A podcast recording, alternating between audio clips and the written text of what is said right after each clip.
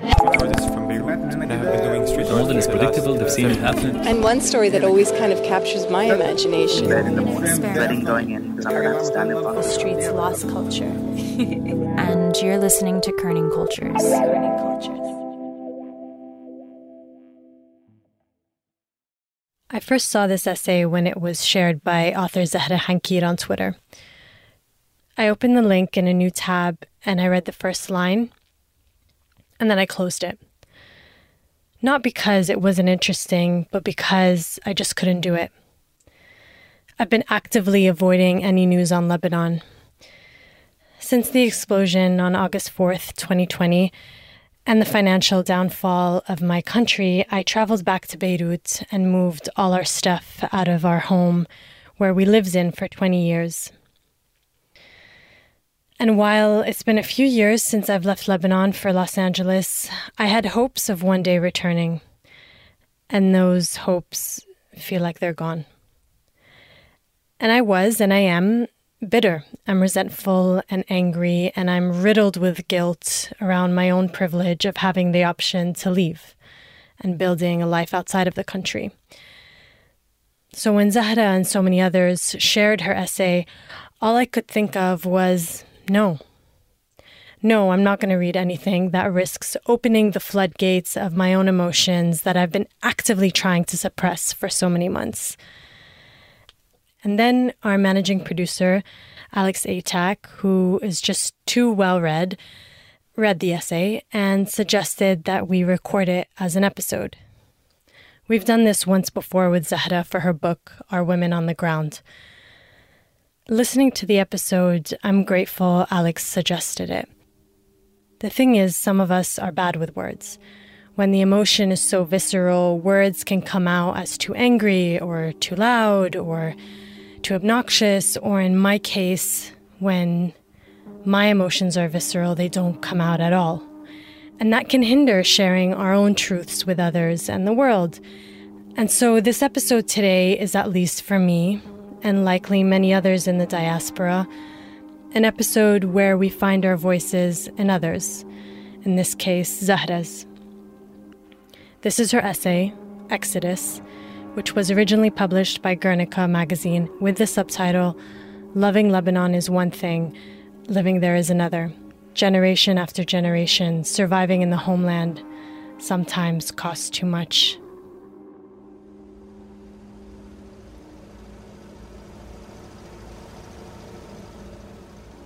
As the Lady Maria drifted along the Mediterranean Sea in the direction of Italy, and Basim watched Lebanon shrink away, he felt a combination of slighting contempt and triumph. The docked ships at the port of Tripoli were the first bits of his homeland to vanish, and the bullet holed high rise buildings were the last. If the glistening waters were able, they would have whispered to Basim that September afternoon that he should reconsider. Basim was a fisherman, but he had never embarked on such a journey. Still, he bet, as he often did, that the sea would abide by his wishes. After all, those same waters had been there for him in the past when the government hadn't. So he let a gust of cool breeze flow over him. He smiled, squinting beneath a raging sun. The boat, which once ferried tourists, was moving steadily. All was well. I felt pure joy, Basim told me later. I was afraid of nothing. Just before the Lady Maria exited the port, the small ship and its 32 hidden passengers reached a security checkpoint. The Lebanese army raided the boat and discovered dozens of water bottles, tuna cans, packs of bread, boxes of Picon cheese, and life jackets. If you don't let us leave, Basim threatened, I'll hang myself. He tied a length of rope into a noose as he spoke, an implicit threat. I had nothing left to lose, he remembered, only my spirit. The soldiers made some calls and then relented. Freely sailing in international waters at last, Basim took off his red t shirt, emblazoned with the Arabic words Sovereign Lebanon, and threw it into the sea, even though he'd only brought one other substitute. He tossed another traveler's Lebanese flag overboard. Basim guffawed as he watched the items float away. This was what it felt like to rid oneself of one's baggage. This was what it meant to have nothing left tying you to Lebanon.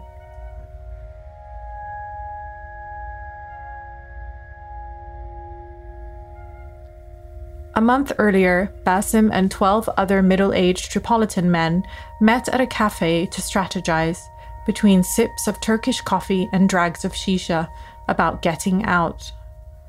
They were plumbers, builders, and bakers, none of this by choice. The latest economic crisis had ravaged them. Basim, a 48 year old divorcee, earned at most the equivalent of $60 monthly barely enough to cover his rent. Deep in debt, he was broke and broken. So were his friends.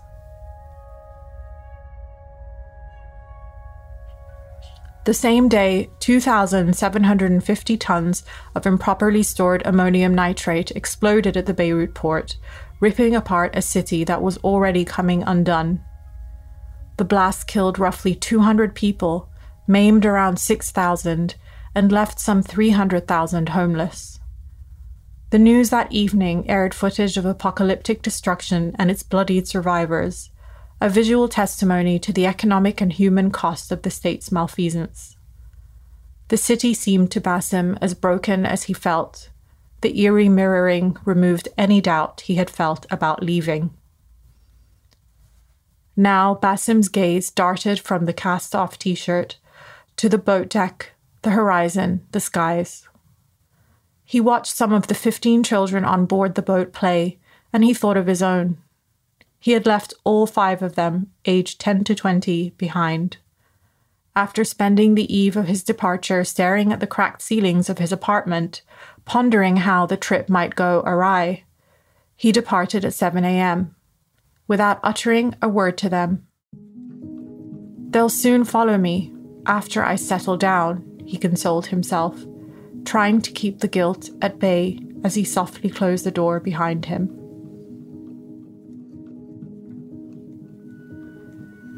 Lebanon is forever on the brink, barely steadying itself after any given crisis before yet another tragedy hits. Since 2005, the country has been ruptured by political assassinations, a war with Israel, sectarian violence, and successive corrupt governments. In 2015, a waste management crisis poisoned the air, and in late 2019, wildfires gutted the mountains, destroying much of the tiny country's natural beauty. Lebanon became home to more than 1 million refugees from neighboring Syria, making it host to the most refugees per capita in the world.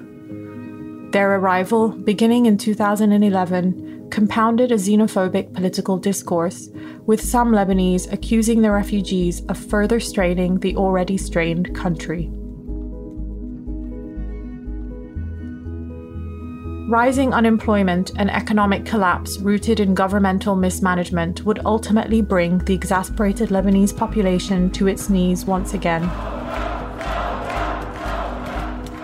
In October 2019, to boost dwindling revenues, the ruling elite declared taxes on gasoline, tobacco, and the use of WhatsApp, which most Lebanese use to keep in contact with each other, given exorbitant calling rates. Incensed, demonstrators took to the streets, demanding the government step down. Others opted to leave. By the end of 2019, annual emigration had soared by 42%. Little wonder then that Basim and the other men he met that day felt leaving was their only option.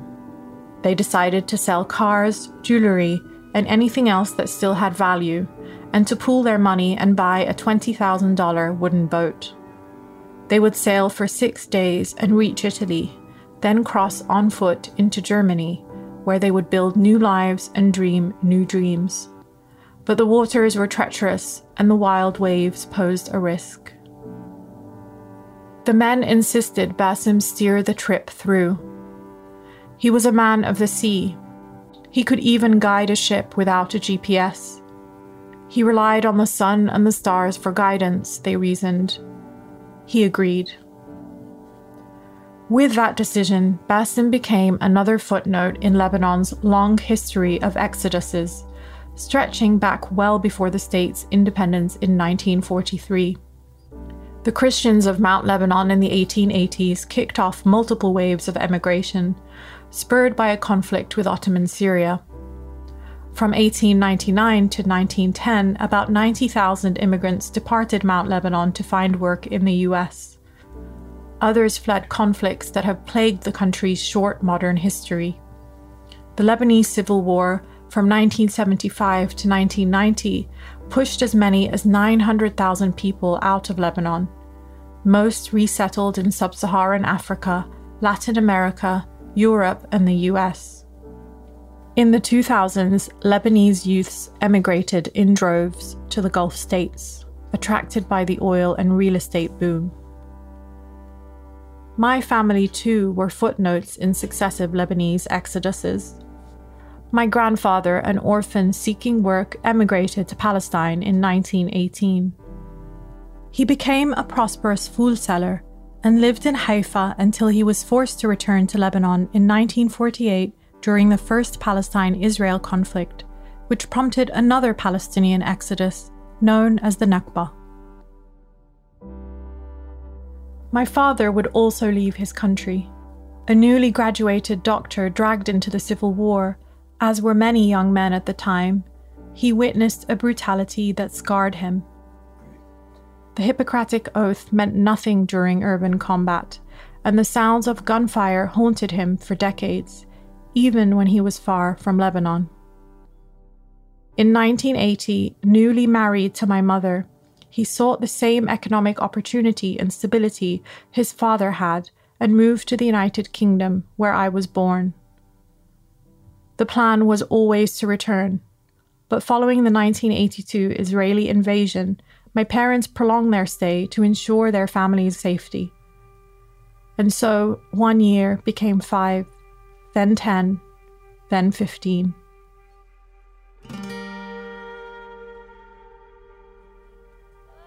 While we were growing up, my deeply depressed mother played Lebanese music, especially Fayrouz, for me and my siblings. When selective serotonin reuptake inhibitors lifted her mood, we sometimes caught her belly dancing. She filled diary upon diary with thoughts of someday returning home and the difficulties of living in a foreign land. The weather and the people were often too harsh for her to bear, she wrote. Mama regularly cooked Lebanese ambrosia for us, including stuffed vine leaves, shawarma, and kibbeh. The kitchen often filled with the aroma of freshly baked pita. At dinner, she shared stories about our grandparents, about the sun filled promenade, and the shimmering sea in her hometown of Saida. The tales transported us to another land, to our homeland, which was far from gloomy Leeds in the UK and filled with warmth, treasures, and light. We too felt homesick for a place we had never visited.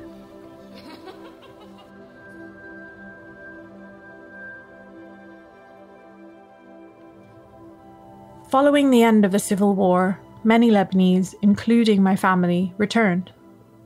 Coming of age in Beirut made magic feel within reach.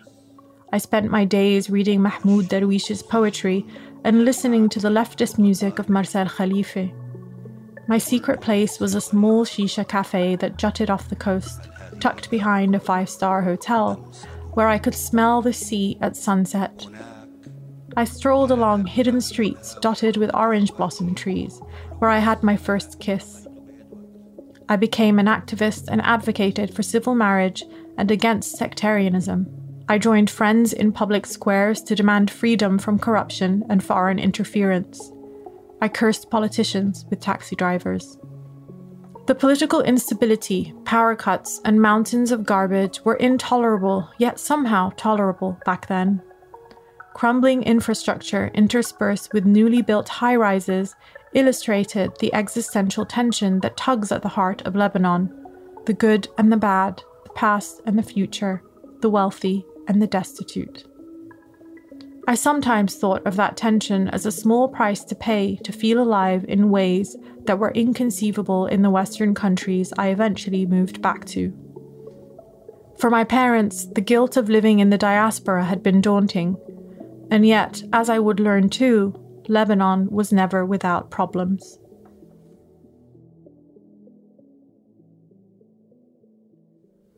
In 2019, the Lebanese economy collapsed and the protests calling for a new government swelled. I was in London, but I felt an obligation to be on the ground. So I took time off work, flew back to Beirut, and headed to Martyrs Square the following evening with my mother. The determination was electric. The protesters chanted Killun yani Killun, or everyone means everyone, and called for widespread resignations. The solidarity among demonstrators spilled into song and dance. Food, coffee, and shisha flowed for all. Patriotic ballads and the clinking of coffee cups, pots, and pans floated in the fall air. Despite their profound grievances, the protesters' positive energy seemed boundless. I held Mama's hand as we marched along. Teenagers clapped for her, and she clapped back joyously I'm hopeful the revolution will succeed, she posted on Facebook. I dream of a Lebanon where my children can come home and contribute to their own country. The hope that fueled the revolution for months eventually fizzled out. Although Prime Minister Saad Hariri resigned, politicians who already enjoyed impunity remained, as did the sectarian structures that buoyed them. But Hariri's replacement failed to placate demonstrators. By 2020, black market transactions were commonplace. Familiar corner shops shuttered. Bakers went on strike. Food prices soared.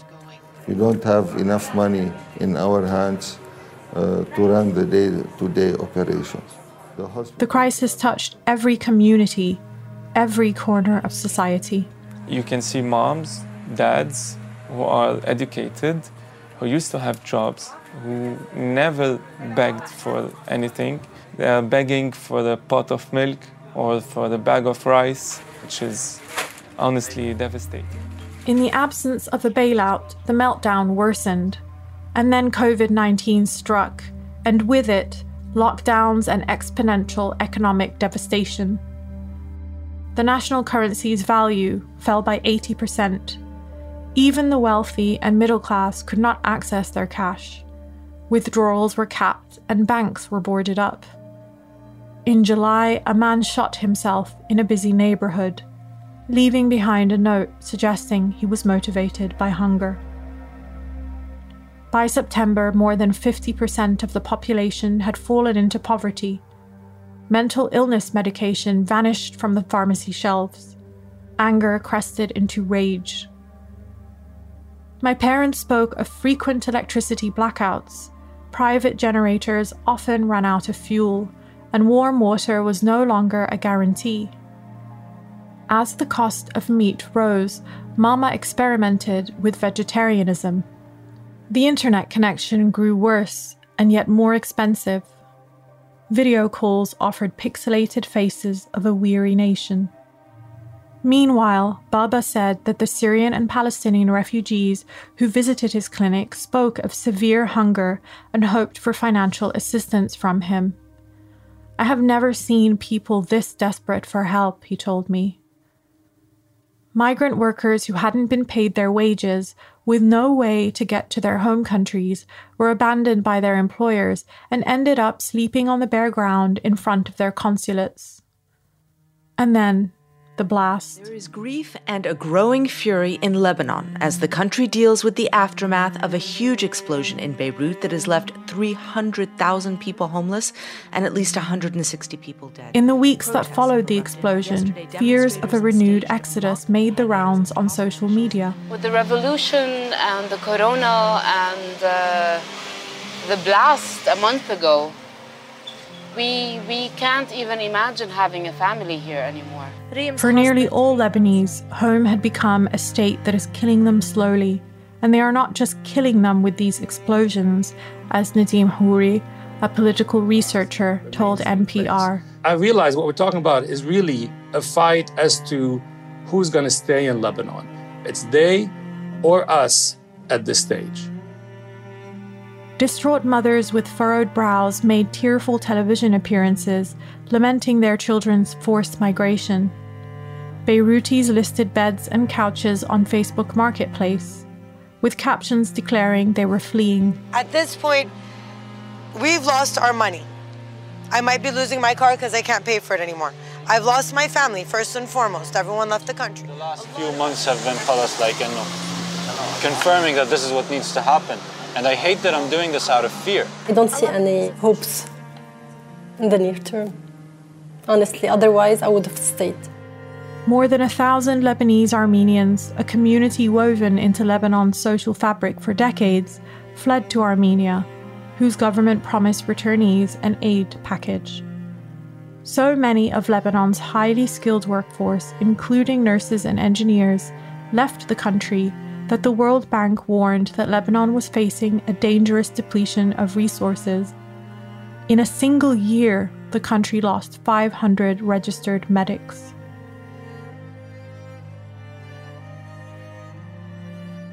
In September, hundreds like Basim took to the Mediterranean Sea to flee, in scenes reminiscent of the Syrian refugee crisis the families boarded flimsy dinghy boats from North Lebanon to make the dangerous crossing to Cyprus. Two children died at sea. Their relatives had to push their tiny bodies overboard. Basim's story awoke within me a profound guilt. He wasn't just seeking stability, prosperity, and essential services such as 24 hour electricity. He was also seeking basic dignity and the right to dream.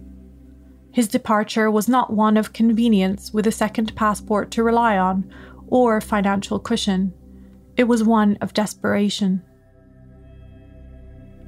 Conversely, when I departed Lebanon in 2008 for a graduate school in New York City, although it was with a heavy heart, I always knew that I could come and go as I wished or never return if I wanted. I would never feel stateless because I would always have my British passport. I felt guilty then, too. The 2006 war with Israel had wrecked the nation, and sectarian divisions intensified as Hezbollah tightened its grips on the levers of the country. I felt complicit in Lebanon's disintegration and its brain drain. I had seized the power of a second passport to abandon it. As I bade farewell to my parents at the Beirut airport, I wept. On the plane, I clutched a Quran Mama gifted me, even though I was hardly religious. May Allah bless you bountifully, she would say tearfully when I'd call home from abroad. I'd promise I would return when the situation eased I just needed time away to establish myself, to send money back home. I knew I was fortunate to have these opportunities, but I still yearned for my motherland and my mother. I regularly read her journals, which she had gifted to me when I departed Lebanon, telling myself that she had it far worse than I ever would.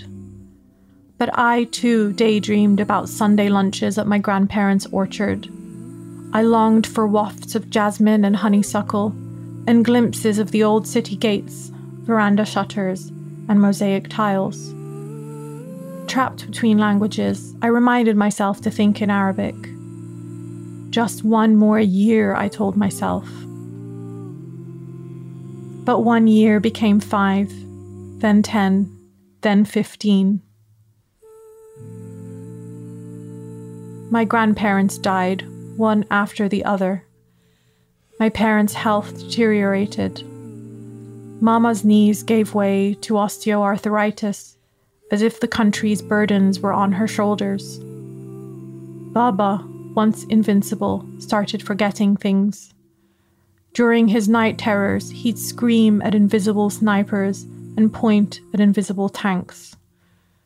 The number of friends I visited during trips back to Lebanon waned, as they too were leaving. By my 30s, the nostalgia evaporated and my eyes stopped welling up. As I watched the unraveling of Lebanon from abroad, and with the benefit of time and distance, I could see clearly the flaws of my homeland. I began to feel lucky that I did not live there, even as my heart ached with guilt and resentment and sadness for feeling that way. I will return at some point to make a difference, to contribute, to help rebuild, I hummed under my breath. Then the explosion happened.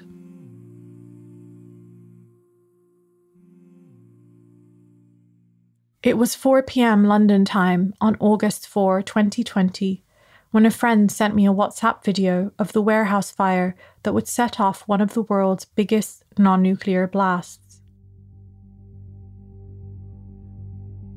I was mid errand, standing in a socially distanced queue at Whole Foods, buying groceries and preparing for an imminent trip back to Lebanon as I stared at my phone.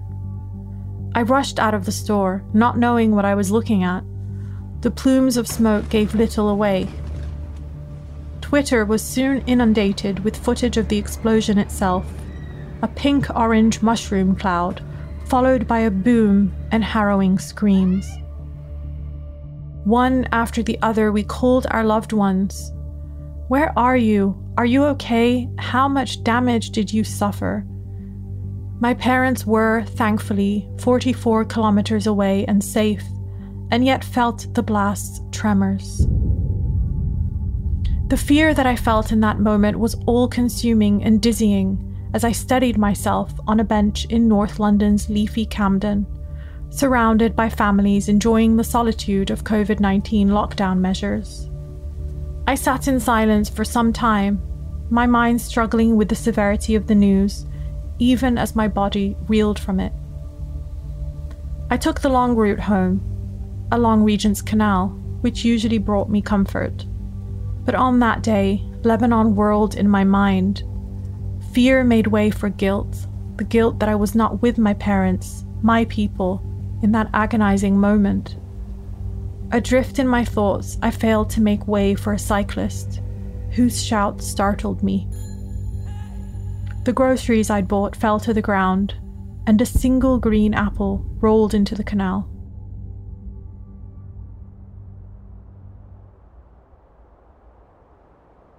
17 hours into the Lady Maria's journey, a storm cloud began to form, and the wind grew stronger. The sea had lost its charming blue tint and appeared ominous and grey. The waves rose as high as six meters, enough for Basim to taste the salt water. The boat began swinging, and its passengers began praying. As the last strip of daylight faded, Basim tried to keep his calm but he was anxious and exhausted. He hadn't slept in 48 hours. The winds were so strong that one traveler became severely dizzy, causing Basim to worry more. I turned to Allah, Basim told me. I was terrified. He gripped his UHF radio to make contact with a nearby ship, which advised him to approach Cyprus for safety. The forecast was grim, and the Lady Maria was not sturdy enough to survive the fury of an impending storm. Panicking, Basim sped toward Cyprus at 45 miles per hour. It took five hours, which felt like ten, to reach the outskirts of the island. There, the Lady Maria was intercepted by the Cypriot police, who encircled the boat for 13 hours before allowing it to dock. The passengers were told to disembark and taken to a holding area where they were tested for COVID 19. Basim curled up on the ground and drifted into a three hour long slumber.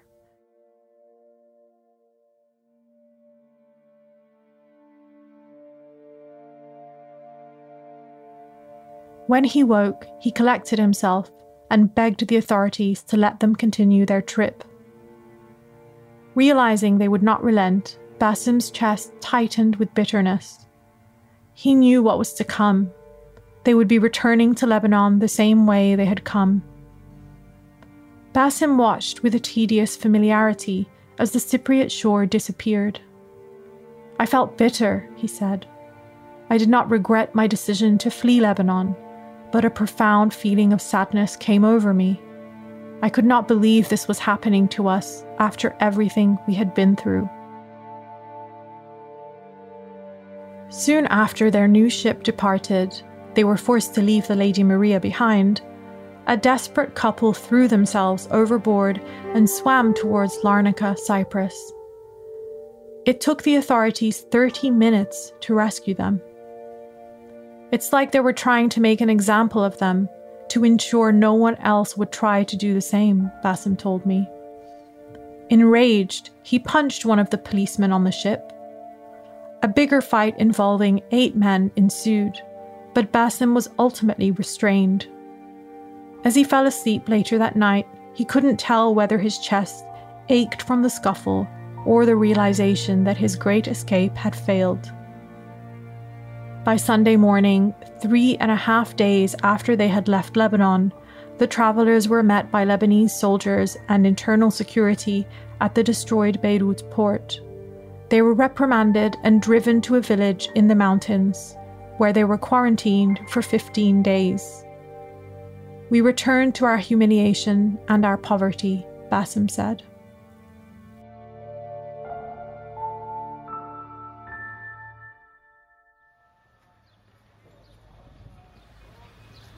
I found myself walking Beirut streets four days after the explosion. It took me a moment to realize that the countless glittering smithereens, shining on the ground in the evening sun, were shards of glass that were once whole. They had made up the windows of homes, stores, schools, bookshops, cafes, hotels, churches, mosques, and hospitals. I made my way to Karantina, the impoverished neighborhood adjacent to the explosion site, for the first time ever.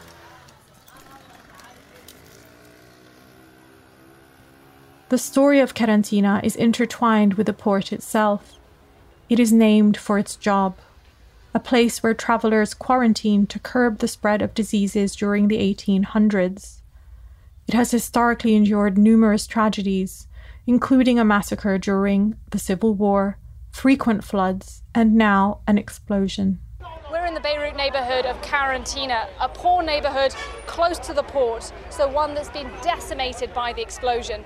And here, families simply queue for food. The blast decimated Karantina, yet there were fewer aid workers tending to the wounded there than in surrounding affluent neighborhoods, some of which had sustained less damage crisis has shone fresh light on the decades old. Though the people I met in Karantina had little left, they welcomed me into their destroyed homes. They wanted nothing but to be heard. They spoke with tears in their eyes and fire in their throats. Ahmed Haj Staifi, a Syrian refugee, watched his home collapse on his wife and daughters. His family fled the Syrian civil war in 2014 hoping to start anew in Lebanon, only to be met with a crushing death. In the moments after the blast, Pascal Safadi, a Lebanese woman, was trapped between protecting her injured son and reaching her injured daughter. Can we move to a country that loves children? Her traumatized four year old son asked her. Karantina survivors face the ever present Lebanese dilemma to leave or to stay. Despair was at the heart of that quandary. Some said they would flee if they could,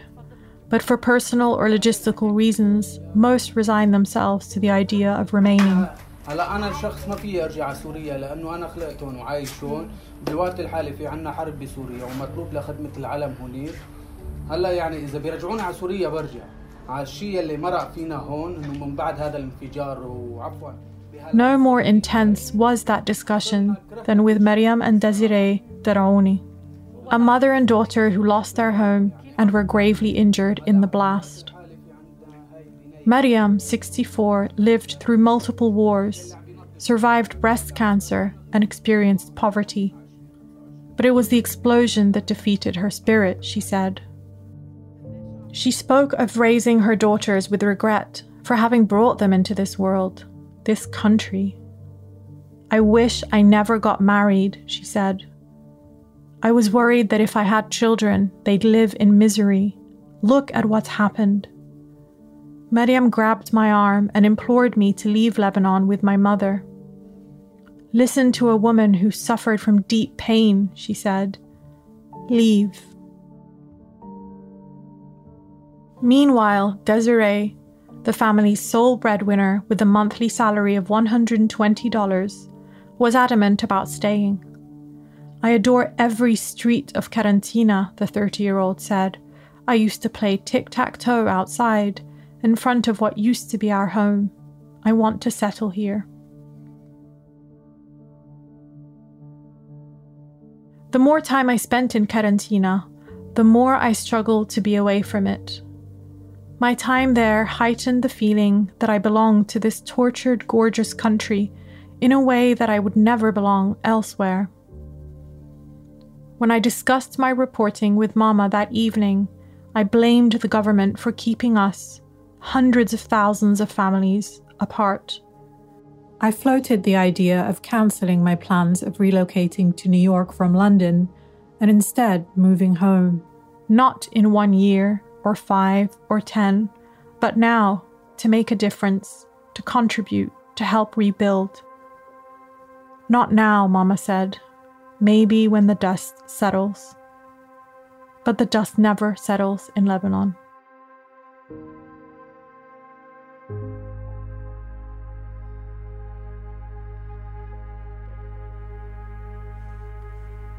Following his return to Tripoli, Basim spiraled into a deep depression. He stayed up all night, retracing his failed escape. The thought that he left with nothing and returned with nothing consumed him. Because of his attempt to migrate, the authorities had banned Basim from the port, where he once spent his time fishing, his only real source of joy.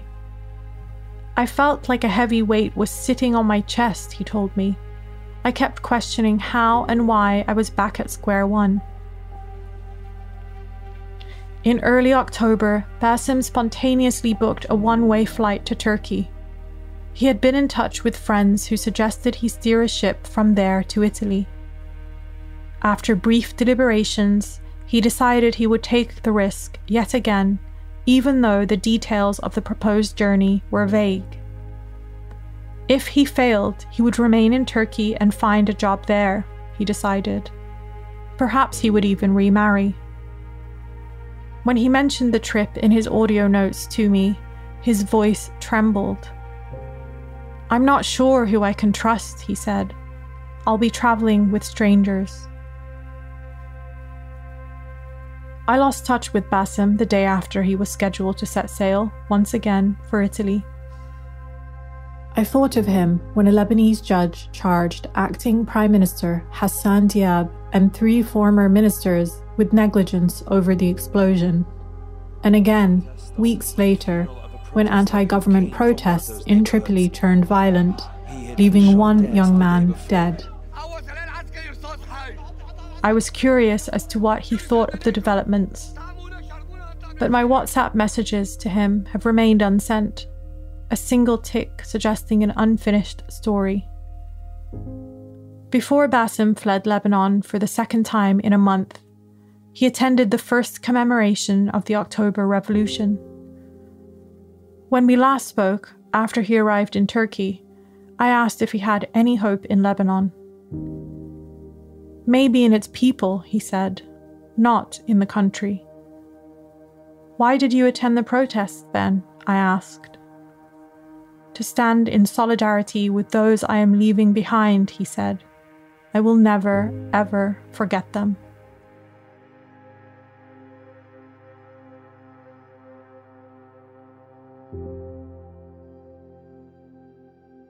This essay was written and read by Zahra Hankir, and it was originally published in Guernica magazine, We'll have a link to the essay and their website in the episode description. This episode was produced by Alex Atack with support from me, Dana Ballout. Sound design and mixing by Paul Alouf and Alex Atack. Bella Brahim is our marketing manager. Kerning Cultures is a production of the Kerning Cultures Network, and we have loads of other shows, both in Arabic and in English, that I think you'll love. Find them by searching Kerning Cultures Network in your podcast app.